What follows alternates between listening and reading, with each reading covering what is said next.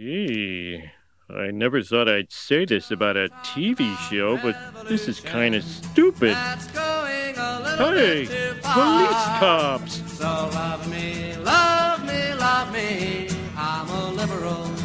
Hello, and welcome once again to more like The Worst Wing, the show where we in 2019 take a look at Aaron Sorkin's seminal television classic, The West Wing, from a bit more of a leftist, modern perspective and critique. I'm Stu, And I am Dave. and together we are exploring two episodes in one go today because, uh, as it stands, the plot lines within the first one bled right on over the break into the second one, and so this ended up being more like a 85 minute long multi-episode Episode. arc. Correct. Yeah. Yeah, so you get two for the price of one in this particular delicious episode of the worst. We watch Con- we watch them, you listen. we do the work so you don't have to. Uh, so this, as the episode is entitled, "The Third State of the Union," you can guess that the framing device for this entire thing is Bartlet's Third State of the Union. Wow! So now we have, we have, I know, shocking. Holy shit. Uh, we have an official timeline. We are now in year three, uh, specifically the State of the Union in year three. Uh, so if you track it back timeline wise, I guess you can figure out exactly where the show started in his term uh, at some point in the first year. But regardless, uh, the the framing device is all about the speech itself, uh, particularly Sam and Toby preparing for the speech, and then the uh, the delivery of the speech ent- happens entirely off screen, and then the rest of the framing device is the dinner uh, reception for after the speech. Yep. And so we get basically the the staff sort of splits into multiple um like really plot Teams, lines, crews? teams, groups, yeah. that Yeah. that work out certain things all in the context of it's before the State of the Union, it's measuring the response to the State of the Right, Union. Right, there's polling. yeah. That's that's a huge part of this episode. Is we get a return of Joey Lucas and the polls, polls, polls, and the pole plane. yep. The whole plane's she flying into she, town. snort, she snorks and barks right into the West Wing. right. So, um, what we'll do is basically we'll do a real quick recap of sort of that plot, quick, Mm-hmm. and then we'll break it out into because there's a couple very distinct issues that emerge across the plot of the two episodes. Political so, issues, yes. yeah. So basically, we get um, at the outset, we get a very dynamic intro and shot of like, oh, we're prepping the speech. Oh, we got three minutes. Oh, we got two minutes. Is he ready to go? Is he ready to Mm-hmm. Yeah, go? they're making they're making changes at the last second, uh, based on like calls coming in from from congressmen saying yes, okay, I I am for the Blue Ribbon Commission. Yeah, and then we get like that. we get a very stereotypical spinning camera two shot here on Toby and Sam as they're like doing the hard work of democracy to hammer out how to be bipartisan in the speech. because they are proposing and they're clarifying at the last minute that the speech will address the and I quote future of entitlements. Oh boy, That- that's a word that should get your hackles up every time you hear it. Um, so yeah, th- this is an episode that Sorkin is really sucking off the concept of uh, a a writer and a speech can change the world. Uh, because of course that's how he views himself. So to- Toby and Sam get nothing but uh, the hero treatment in this entire episode through throughout accolades throughout. So Yes. we roll out of the cold open in the first one. Basically, the Bartlet does the Mr. Speaker, the Mm-hmm. President of the United States, and like walk out, roll the roll the credit music, whatever. Um, Sweeping orchestrals. and then we get a shot after that of Joey Lucas coming back into town because Josh is running polling on how the State of the Union, like how the president performed in the State of the Union. Yeah. So Yeah, Josh would drive a pole plane into your house. Um, do not let Josh run your polls. He's very bad at it. he's very Uh, uptight about it. It's kind of it's played for comedy, and it's good comedy. I'll give it credit. Uh, where he's just kind of like insanely nervous about it, and you can tell it's part because he's nervous about the polls, and part because he's romantically nervous about Joey Lucas rolling back into town. Um, and Bradley Whitford plays it well, and it's all very cute and funny.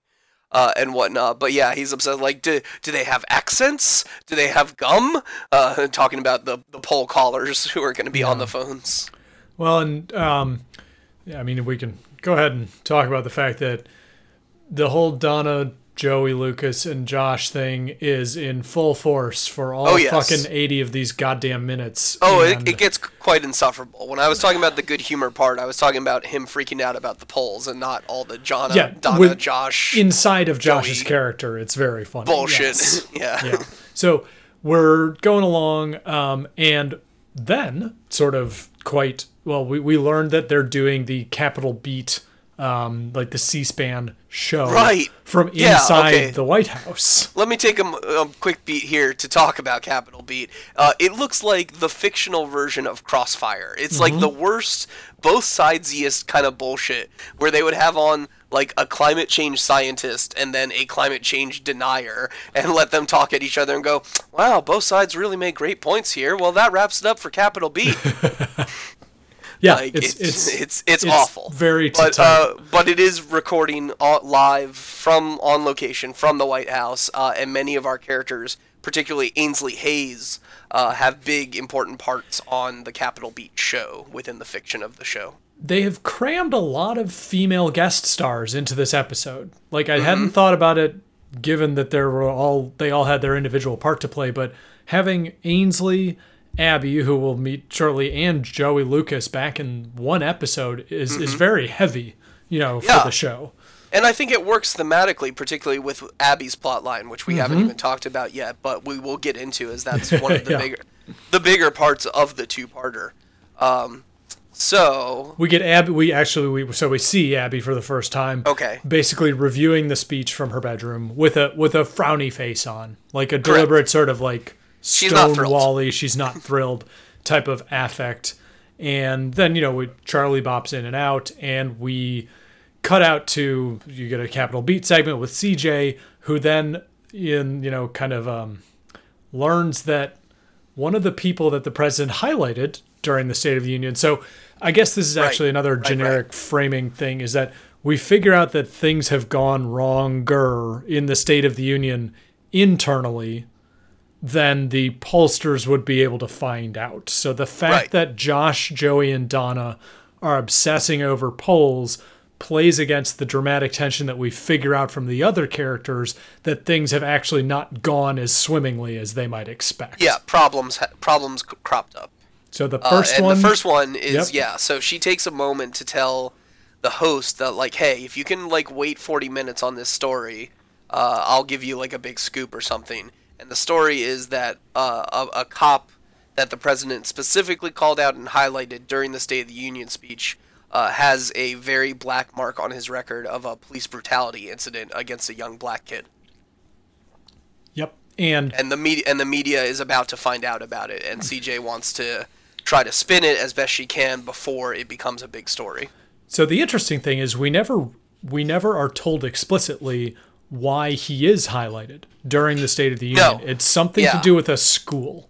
They they Yeah, reference an maybe like he got a big he got an award or like a commendation, I'm guessing or something like that or and he was he, like of all the police officers in the country, he was just happened to be the one the president picked to use as, as an example, I'm guessing.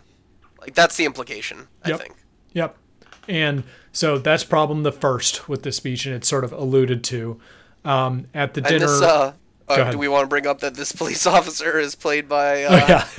Mr. Jump to Conclusions? it's a jump to conclusions, Matt. So Uh, s- go ahead, man.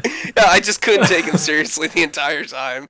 Uh, if you've seen Office Space, of course you know who we're talking about, and he's he tries his best to play this for all the drama that it's supposed to have. You know, there's some real pathos here that they're shooting for, and I'm just giggling because I'm picturing him getting T-boned. Yeah, T-boned in the street after trying to kill himself.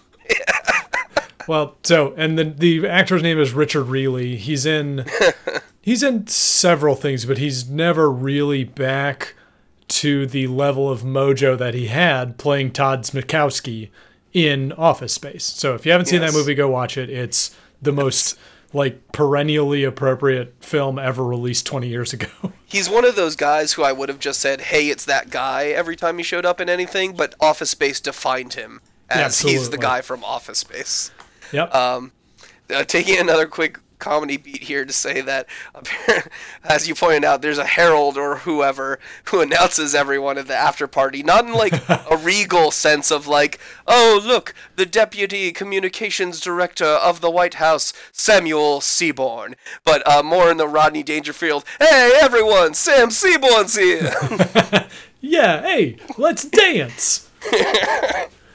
so uh, and it's very funny. and, and it happens twice. It happens with him and Toby um, as they come in because you know Aaron Sorkin's Sorkin himself off here about being a speechwriter. So That's good. we, we get a couple shots inside the dinner, um, you know, cut back and forth with Capital Beat, and then the there is a crisis that is starting to unfold in Colombia that Leo is pulled out of the dinner to go assess in the situation room. So we learn that there are some DEA agents that have basically been kidnapped and they're trying to figure out. We will dig in on that a little bit more as we get into kind of like the actual issues segment here. For now, Yeah. you'll get This a couple episode's going to run a little long, Yeah. and that's fine.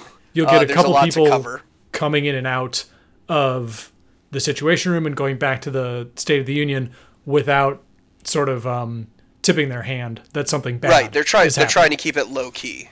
Um, definitely. So the next person who gets to go on Crossfire or Capital Beat is Ainsley Hayes, who is Yes. back in this episode. Um, Oh, oh, is she back? Um, Yeah. she she gets a lot of fun uh, plot line. Some a little problematic at times, but uh, ultimately with a very funny conclusion, I would say. Yeah, and so they actually, I can briefly digress about this. She she endorses a line that the president delivers during the State of the Union about school uniforms. Yeah, of all things. Of all things, he goes after that, and Ainsley's like, "Well, we may not be sure it's even legal." And the host is like, "Don't you work for the White House?" She's like, "Well, I'm just a lawyer. I've never met the president." yeah, she's uh, uh, she's does. They give her great great stuff to work with, uh, and she does excellent job with the material. She's very charming Yeah. throughout the whole episode. Uh, So- you get like she's selling, you know, she's like, this is all such a big deal for me. and she takes on like a childish joy about Yeah. like meeting the president, like going on TV, get this adrenaline rush that Sam warns her about, but it's really funny. So Ainsley Yeah. gets a little bit of comedic interaction here. We cut back to the the after dinner a little bit. We get Toby Ziegler getting the Rodney Dangerfield treatment. hey, everyone, Toby. And then we start hearing more about Donna talking to Josh about asking Joey Lucas out. So right. All right. That- Do we want to that- unpack this now? yeah, let's let's do it because like I don't want to talk about it again. All right, let's unpack it real quick. So, so Donna is in constantly. As soon as she realizes Joey Lucas is coming to town, she keeps pushing Josh to be like, "Hey, you should ask her out. You should ask her out. You two keep flirting. You should, you should like ask her out." And Josh is kind of like pushing back on her of like, "No, uh, like, or I'll do it on my own time," or or kind of stuff like that. And and even Joey is who is you know notably deaf, as played by um, Marlee Marlee. Marlee, yes, thank you.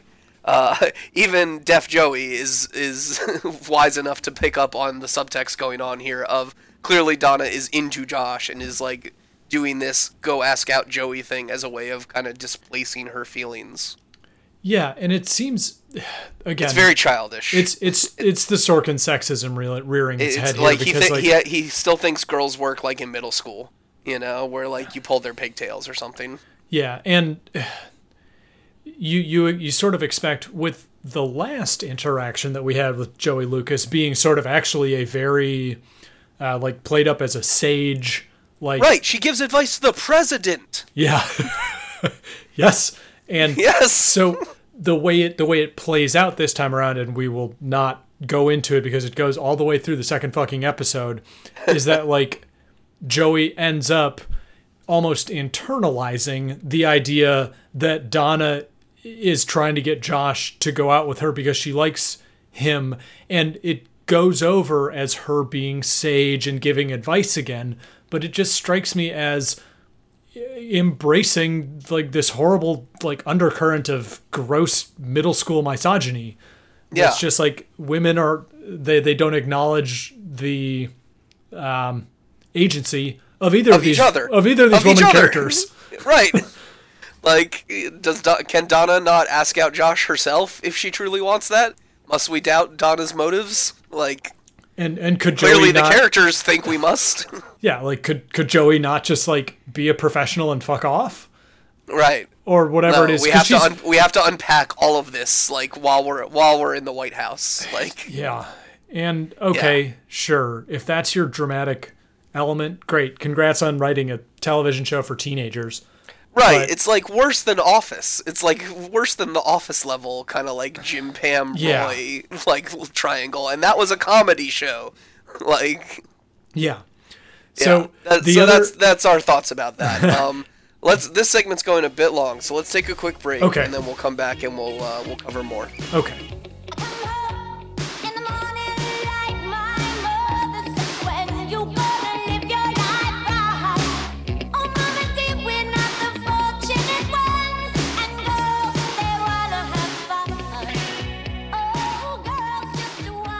And we're back. Uh, so let's continue more about the Ainsley plot line. So uh, I forget why she gets promised that she's gonna get to meet the president I think because like she did she did good work or it's just been a while or I think something like that. Sam is taken somewhat aback when she admits that she hasn't yet, and it's just like let's arrange for it, I guess. But he'll like come and say hi at some point. Right. Uh, so yeah. So Sam's pulling a nice move here of like, oh wow, you've been working here for X months and you haven't actually met the president yet. Let, let's resolve that.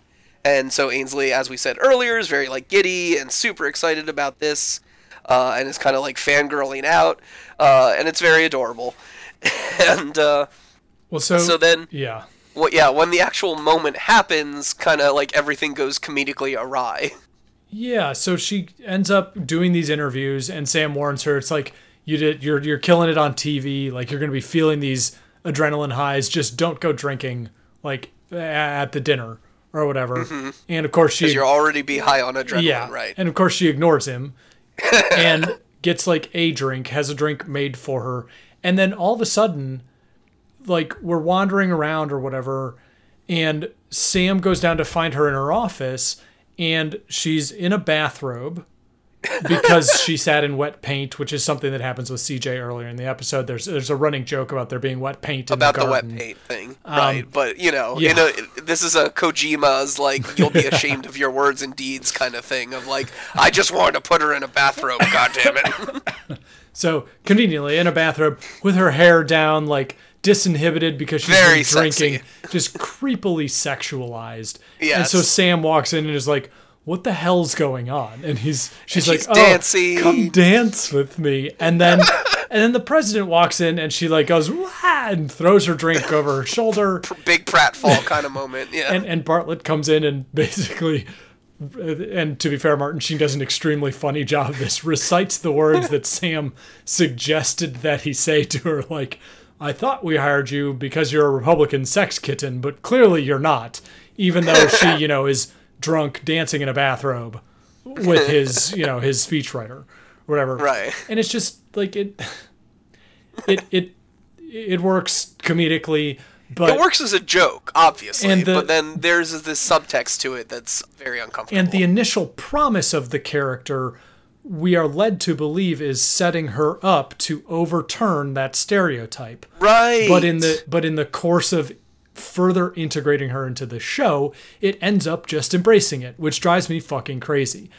yeah, cool- Uh, there will be another moment regarding this and Ainsley later on. In fact, several moments, I think.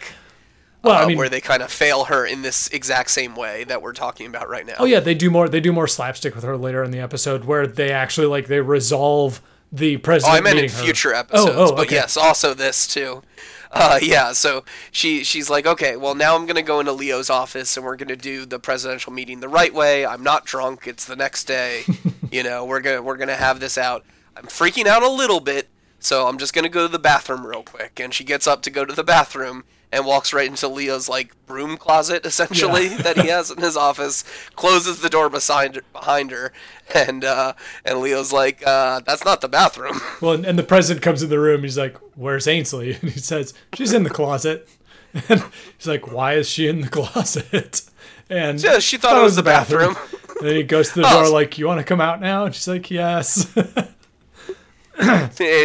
has a good line about something like, "So you're telling me I can't do this, but she could pee in Leo's closet?" Yes, and so it's all of this comedy works very well, but again, it, it it inverts our expectation of how the show should be treating her as sort of like the avatar of, you know, Right. It's it's fine for her to fangirl out about meeting the president and everything about like the you know throwing the drink and whatever. It's just like why did you have to like creepy sexualize her and have her like get drunk and flirt with Sam? If, Yeah. if nothing else, then Sorkin is vicariously trying to live through Sam and thinks that when he wrote a big speech, uh, women would, should throw themselves at him. Yeah. So mercifully, the kind of the, the slightly weird sexist shit with Donna and Joey and Ainsley resolves nicely by dint of Stockard Channing reprising her role as Abby Bartlet in this Yes. episode. yeah, she does some amazing work. Um, they give her a lot to deal with, a lot of meat, a lot of real like character stuff, a lot of a lot of range of emotion she has to go through. You know, uh, for, like that's particularly when she has kind of her big confrontation with uh, with her husband in, down in the kitchen. Yeah. Um, in, that's in part two or at the end of part one. End of part one, and then they End go into one. like her just being pissed off, like just kind of Right, generically. so- now, once we find out why, so go right. ahead. So feel yeah. Uh, well, Abby's Abby, you go ahead. Actually, Well, so I think you have a better handle we, on this. we know Abby's a medical doctor, um, and we know that we know most of the people in the show do not know that the president suffers from you know recurring remitting multiple sclerosis. Um, right. so tagging onto what happened in the last episode where we have the the weird handshake with Toby and Leo being like we just formed the committee to reelect the president. Right. We see Abby being mad for reasons that aren't explained initially in the right. first uh, episode. just mad at the speech. yep, mad at the you know, speech. uh, and so and to- we don't really know Yeah, why. we do- we but don't then know it becomes clear. So it becomes clear for two reasons. One is that, to her great credit, she is pissed off that he's basically being a triangulating jerkbag by invoking Yes. this entitlement reform language, by talking about the not talking about the Violence Against Women Act, all this like super good shit. She is pissed Running towards about. the center. Yeah. So she's pissed off about that. But the reason less so being that her personal politics, although they do cleave to that side of the spectrum, it's the implication that him doing that means that he is going to run for a second term. Right. And And that we find out that th- that they had a deal of like, hey, you have MS. If you run for president, you're only doing one term. Deal? Deal.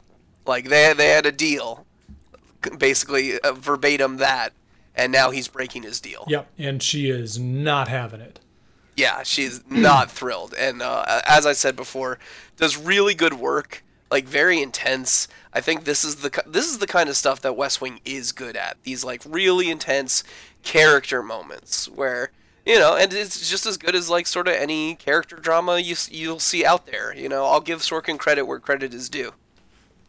Absolutely, she's um, just fuming the entire time, and to also their credit, like we get to see Righteous fury, I would call Yeah, it. and we get to see the the interaction um, of their of the personal side of their relationship, like Yes. the fact that she can compartmentalize enough to be like, "You have a crisis to deal with.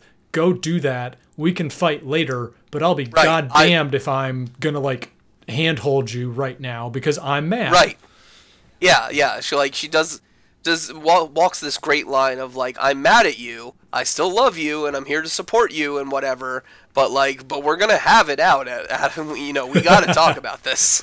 and having having felt that specific sense of dread that the president I'm sure is feeling at some point with my wife several times in the past it is the It's least the ultimate. We need to talk. it is know? the least pleasant sensation in the world so when, when Flotus is telling you we need to talk, it's like oof. that, that you know it's going to be a real serious deal so Um, there's there's that nice kind of spectrum of female characterization in this episode. It goes from the the the childish Joey, Donna, Josh love triangle shit here through to the sexualization, like the Sorkin sexual thing with Ainsley to a truly world class That's my new. actress. That's my new orientation. sort of sexual.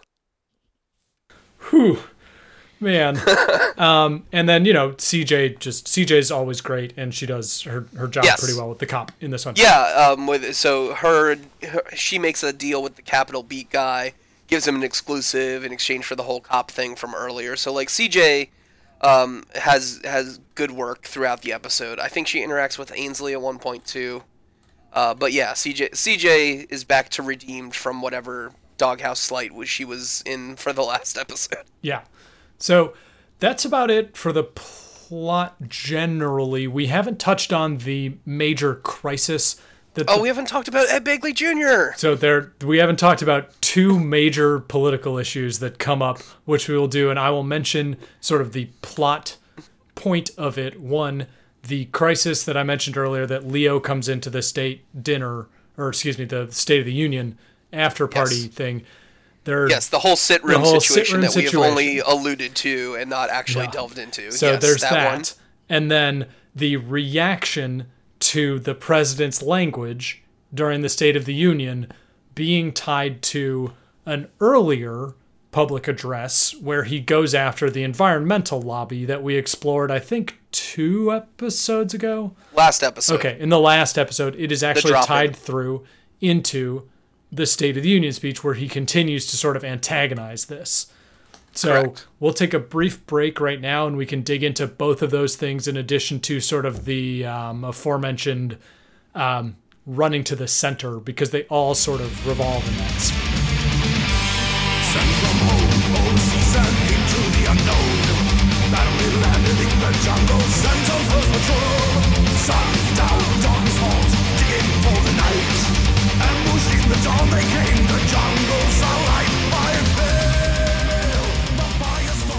The major political uh, plot line that takes up a large chunk of the runtime of these two episodes revolves around this Colombian DEA crisis that occurs, and we get Leo pulled out of the State of the Union dinner to go address in the Situation Room. So, Yeah.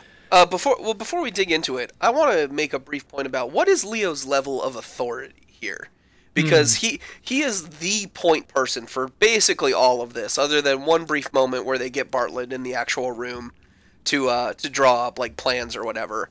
But Leo is operating with an authority here that seems too high. presumptuous. yeah. Yeah, like this is a level that like Cheney operated at under the Bush administration. I don't think the chief of staff can like can have this much authority. Well, and you'll notice who's conspicuously absent throughout the entire episode is the vice president. Mm-hmm. Um, I mean, not I don't know if that's just the because they either. can't get him back, Yeah. or like it feels like they use Leo in in like this should be the vice president doing this kind of thing. Um, or maybe that's just a weird perception I have because of Cheney like taking points so much during the Bush years, and actually the VP should not be touching this stuff at all normally. Yeah, I think so.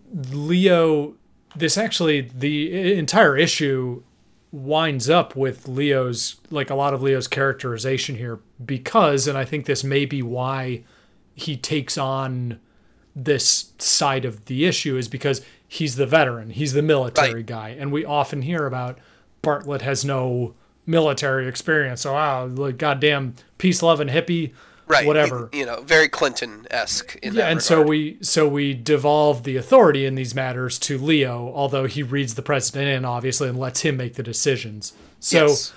I think it's just by virtue of the fact that John Spencer's character is considered okay to be so it's the- more of a dramatic decision anyway but i don't know it just bugged me But yeah anyway, no I think it's go- his, go it's his and- responsibility. It would make sense for it to be yeah that way. So it, sh- it feels like there should be you know shouldn't the secretary of defense come in or like like the, why the national Leo? security advisor, you right know, like why leo uh, but Yeah. anyway yeah so let's get into it uh, so the dea agents have been kidnapped by uh, colombian cartels essentially Yeah, so they describe it as the CRF, and the last the F stands for Frente, which is you know what the, the all these kind of radical groups end up having in their name because the Frente in this um, context is an analog for the FARC, which I can't remember what the um, farc.com Yeah.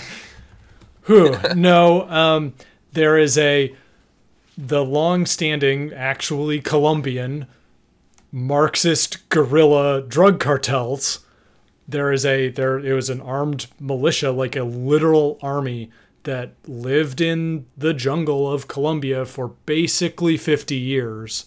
Um, their their uh, acronym is FARC, so it's short for Fuerzas Armadas Revolucionarias de Colombia.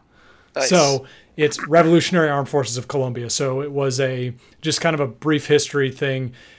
The the quickest analog that I can draw is basically to the IRA, um, with different origins for the the break from the nation. Um, obviously, the IRA is much more about colonialism and religion. Uh, the FARC came out of Bolivarian communist traditions back in the 60s. Um, there was a period of time in Colombia called La Violencia that was just like it, it was chaos um, post basically a lot of the Marxist activity and revolutions in South America. So, anyway, the FARC ended up consolidating itself into what was initially a legitimate political party and trying to engage with the uh, the neoliberal consensus government in the 80s really trying and really getting assassinated a lot Oh, jeez. so so after Yeah. a while So speaking of that, uh, so this this whole thing basically, uh, not to spoil anything, but gets bungled. Uh, oh yeah super big. Uh, so they're they're planning all these ops and different operations to to get these DEA agents back from being kidnapped uh, safely, uh, and it all goes fucking up shit creek without a paddle, uh, and uh, ipso facto we end up with nine American bodies uh, that the president and Leo now have to deal with. Yeah, because basically they they are completely duped and there is a great scene of Bartlet melting down on the porch of the Oval Office being like we we're the fucking hegemonic superpower left on this planet and we got tricked by a bunch of guys with a ham radio like because they try this raid and they basically there's nobody there where they try to raid and then one of their helicopters gets shot down Right. Turns out uh, being world police sucks, y'all. Uh, don't do it. Just don't do it. So Maybe the- the- just didn't hel- don't have DEA agents down there to begin with. It's not our fucking country. and and honestly, what's really what's interesting is that this was en vogue at the time the show was being filmed because there was a distinct period of both U.S. collaboration with the government of Colombia via the DEA and an uptick in, frankly, once all these guys got tired of getting assassinated, they basically took to the hills and started we'll call it recruiting, recruiting slash conscripting people until they had about 20,000 members under arms and like a third of Colombia being considered under their control. So like Shit. thousands of acres of Colombia. So this is actually historically appropriate to right around when the show was being filmed, which is, you know, interesting from sort of an accuracy perspective. And anyway, Oh, okay. So, b- well, before we go any further, I have to say that at one point when they're pitching options, Bartlet's like, "What would I need to just fucking invade Colombia right now?" And the and the one advisor's like, "Mr. President, uh, you know what? Let's just get the whole clip." What would it take to get him back? Alive? Yeah. Mr. President, uh, What would it take to wipe him out? La Frente? Yeah. What would it take? Mr. President, for the kind of victory Americans are used to, for the kind of victory Americans demand from a war, you need a 10 to 1 ratio. It was only after we built up a 10 to 1 ratio in the Gulf that we felt comfortable making a move. Frente has 20,000 well armed, well trained soldiers, each of whom has a financial stake in heroin and cocaine. We need to put 200 to 300,000 men into a jungle war, and I think we'd lose as many as half. Half. Yes, sir. He's basically describing Iraq, like Iraq 2.0 or Afghanistan 2.0 right here. And Bartlet just takes like a very serious look on his face of like, hmm, should I? uh, and like eventually in in real world timeline the farc eventually just disarmed and tried to go back into legitimate politics again in like 2017 it was a big deal so it's probably good that we didn't Iraq 3.0 yes Colombia. perhaps because you know if you leave these people alone eventually shit sometimes works out although I don't know enough about Colombian politics to really talk in depth about this. I know enough to say that Iraq 3.0 would not have gone Would not well. have gone well. hey, speaking of Iraq 3.0, how's Venezuela going these days? Oh, achi machi. So Please, anyway, coup. what happens with um, the the Leo tie-in specifically with the character where we are ending up wanting to go with this discussion is mm-hmm. we get an extremely sort of you know we had Leo's character have a nice face turn in the last several episodes where we got a lot more of the characterization of him as a real human being. He gets to experience some emotions, you know, talk and have friends basically. And somehow this series, these two episodes turn Leo back into the fucking blood gargling psychopath of the Yeah. show. Yeah. Like, And then, oh, so, God, and his whole speech about, and this is sort of skipping to the end, but it gets to me, about bad intelligence and how we just got this one wrong. And, like, that sinks to the, everything that's wrong with the fucking, like, imperialist hegemonic order BS of, like, no, no, no, we know what we're doing. We just get some wrong every now and then. It can't possibly be that we don't know what we're doing. And we always had the best intentions, you see. Right. And it's clear, it is so baldly portrayed in what is a nominally liberal, you know, people think of the In West theory. Wing. Yeah, people think of the West Wing as being like, oh, it's that bleeding heart hippie show. And there is the language that they write into Leo's mouth in these episodes is fucking crazy. There's an exchange between him and the president. You mentioned the thing like, what can we do to just wipe them out? Even before we get to that point, they're discussing basic, like, quick raid options as like Right, rescue just to get the guys back back in and out. just to get the guys back. stuff. And yeah. the president says, "How many Frente casualties would this involve?" And Leo just looks up and goes, "Do you care?" Each Blackhawk has 10 Delta commandos from Special Forces. How long? Five to seven minutes. How many Frente casualties? Do you care? No. And the president, The president says, says, no! "No." I ah! Endless screaming. Uh, and and Leo goes off on this thing about being like this will not lead to a war. We're already in a war. It's a war based on drugs and and I It's it oh my is truly, you know, and okay, He, and fine. he's not portrayed as unsympathetic, by the way. Like he's portrayed still as being like a hard man who has to make hard decisions. Who just you know we got this one wrong because of bad intelligence.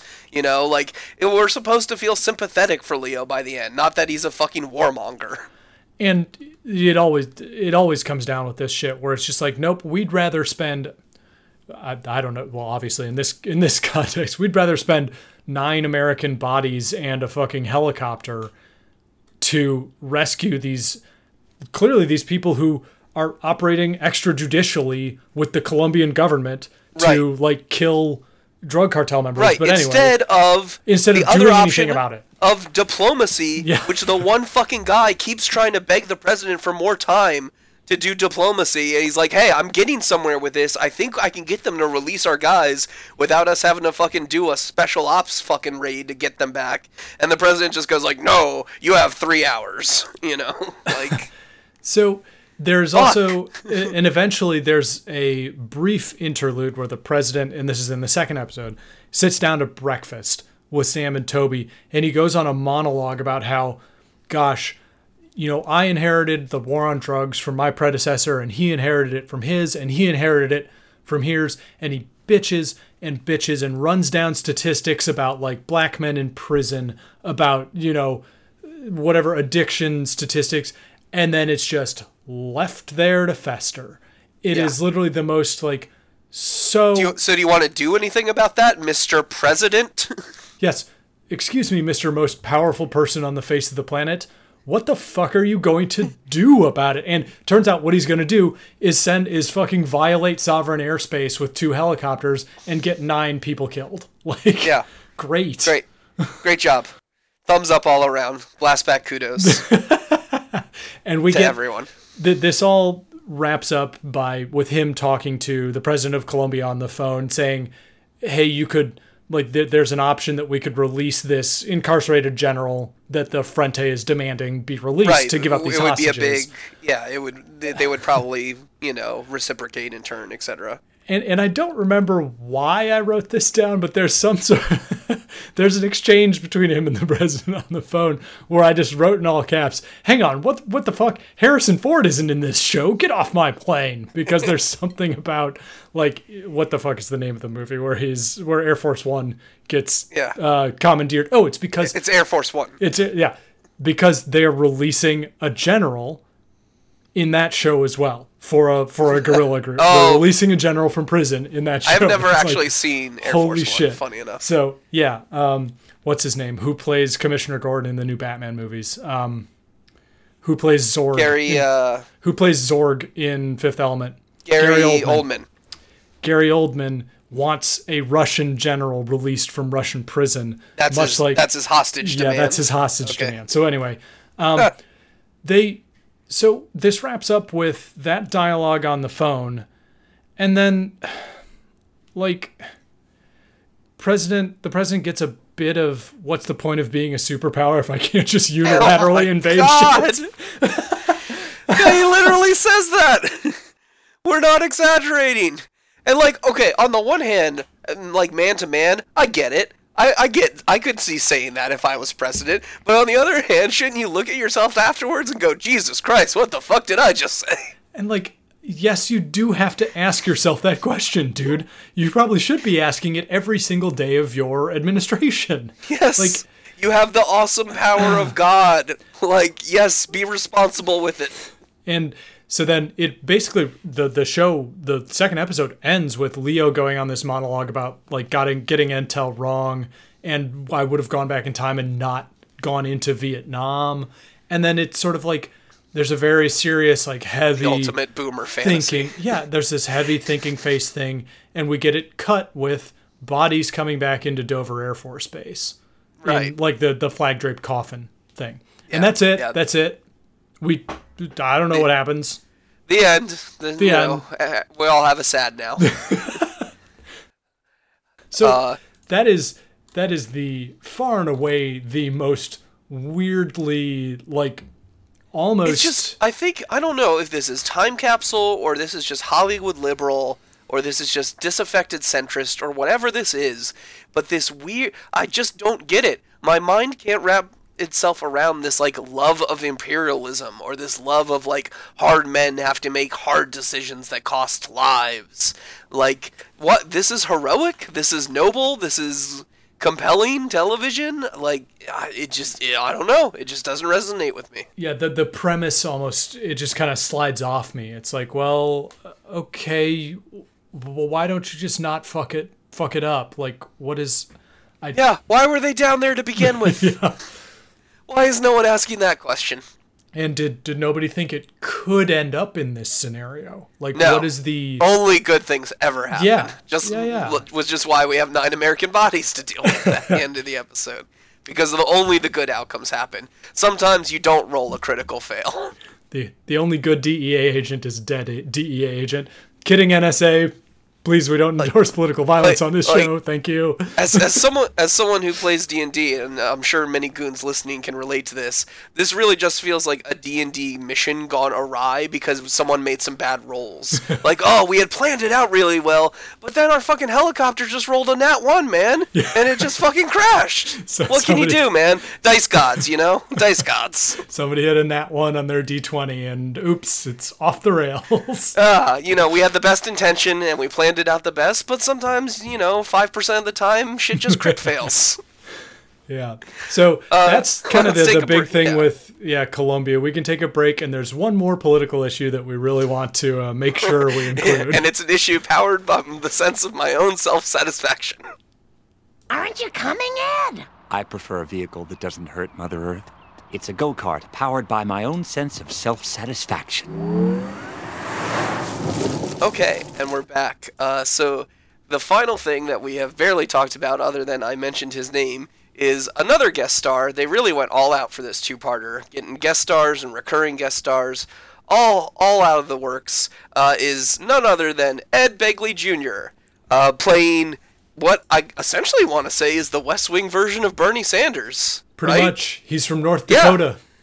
Yeah, like you know, he's not from Vermont, but he's he's the leftiest senator in the Senate essentially, uh, and he's coming to a lunch with Toby um, to discuss uh, one of the things that was in the third State of the Union speech, which is announcing the formation of a blue ribbon bipartisan commission. Uh, and that's another one of those phrases that should set your hackles on edges. Uh, to look at reforming Social Security. Ugh. And when I say reforming, I do not mean making it better. Yeah. Never, never do, really. Yeah. Uh, for some reason, that conversation never seems to happen, um, which is something that Ed Begley Jr.'s character. Uh, what what's his character's name? Does it matter? Senator I don't Gillette. care. Gillette. All right, I'm calling him West Wing Bernie because he's effectively West Wing Bernie. Uh, West Wing Bernie basically says that like this bipartisan ribbon commission is a fucking load of shit, and we all know that it's just going to lead to you compromising Social Security with the Republicans, and you're either going to one raise the age that you have to be to receive it, or two you're going to cut benefits, and either of those is completely unacceptable because we're the fucking Democrats. God damn it. Yeah, and so he's like we we have heard his name in whispers before, um, I believe, as sort of like a reference to like the real the real kooks out there Right. in, in the legislature. But Correct. We we finally see him here and he's he's a crusader. Like he's all out. Yes. Yes, and uh, he has the 100% right co- position on this, and it's extremely prescient because this was written way back before Obama actually tried to do this, uh, and formed the fucking, what is this called, the Simpsons Bowles Commission Yeah. uh, which it did literally this. It explored the possibility of reducing Social Security benefits uh, by either raising the retirement age or by cutting benefits. Uh, and it was going to be a great bipartisan compromise, a great grand bargain, uh, as it was known. And then fucking, uh, we were saved by the goddamn crazies on the right, uh, the Tea Party.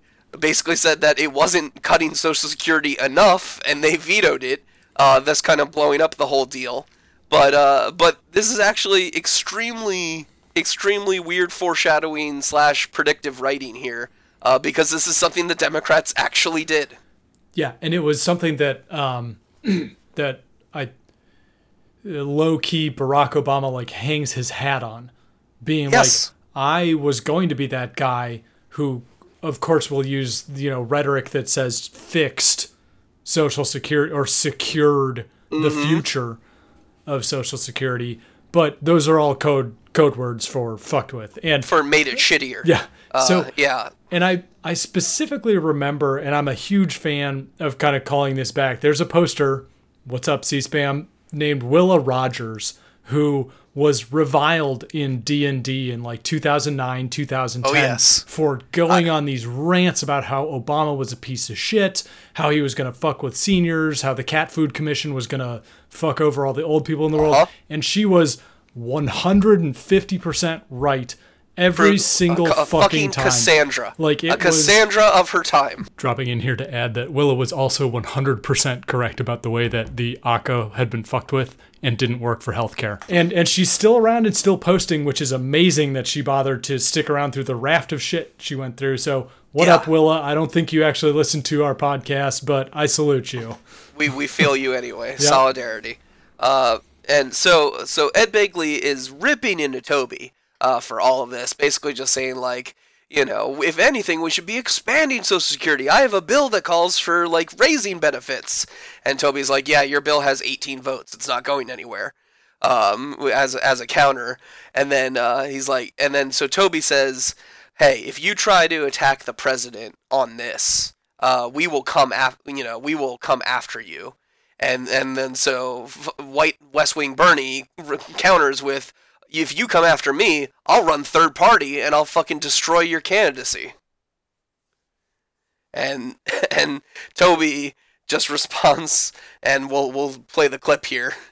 Come at us from the left, and I'm gonna own your ass. it just like and the worst part is the show makes it seem like this is such an epic own. And like and oh, look at him deal with this fucking weirdo lefty in such a smug, dismissive manner. But like, you haven't actually disproved anything. Yeah, and they the words that Senator Gillette, West Wing Bernie, says are all correct and good and right. The manner in which they make and write his character say them plays directly into the like sneering ivory tower Right. stereotype. And so Even though he's fighting for the people, Exactly. wi- with what he's doing. And so like you you get this signaling just by virtue of the actor's performance that it's you're you're meant to empathize with Toby in this situation even as Toby basically completes the heel turn that we've Yes. been discussing over the last several episodes Yes, he where he, has is gone. now he has gone full on centrist. Like, he's- He- he's now there's just no part of him of that is shit. left, that is actually on the left anymore. Uh, and he now he views anyone attacking him from the left as a mortal enemy to be dealt with. Thusly, yeah it's super fucked up. it's This is this is the show that Obama staffers lionize, folks.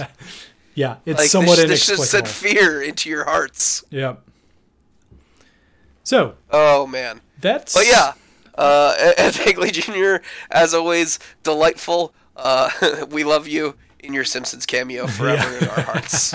And that's about it at this point. There was a lot going on in these two episodes, but we wanted to kind of bring them together because they are, I mean, it's basically one long episode. Nothing gets resolved in the first one. The second Yeah. one wraps everything up. It would have been So- a disservice to, to split this up into two episodes, even if this one ran particularly long. But we definitely hope you enjoyed it.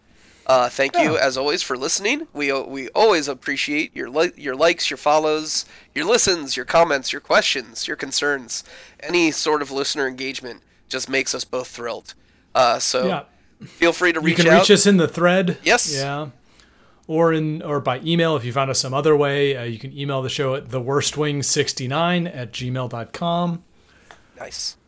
which is nice. the next episode is entitled. Uh, actually, wait.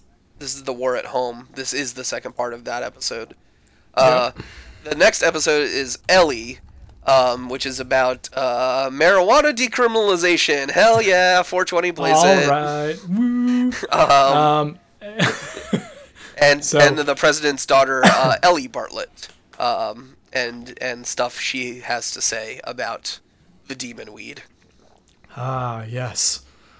So that'll be next week thank you again for listening. Um, we appreciate you sticking with us through our rambling on this one. Um, we will talk to you next time. Bye bye. Bye bye. Money you ask for, but don't ask me to come on along.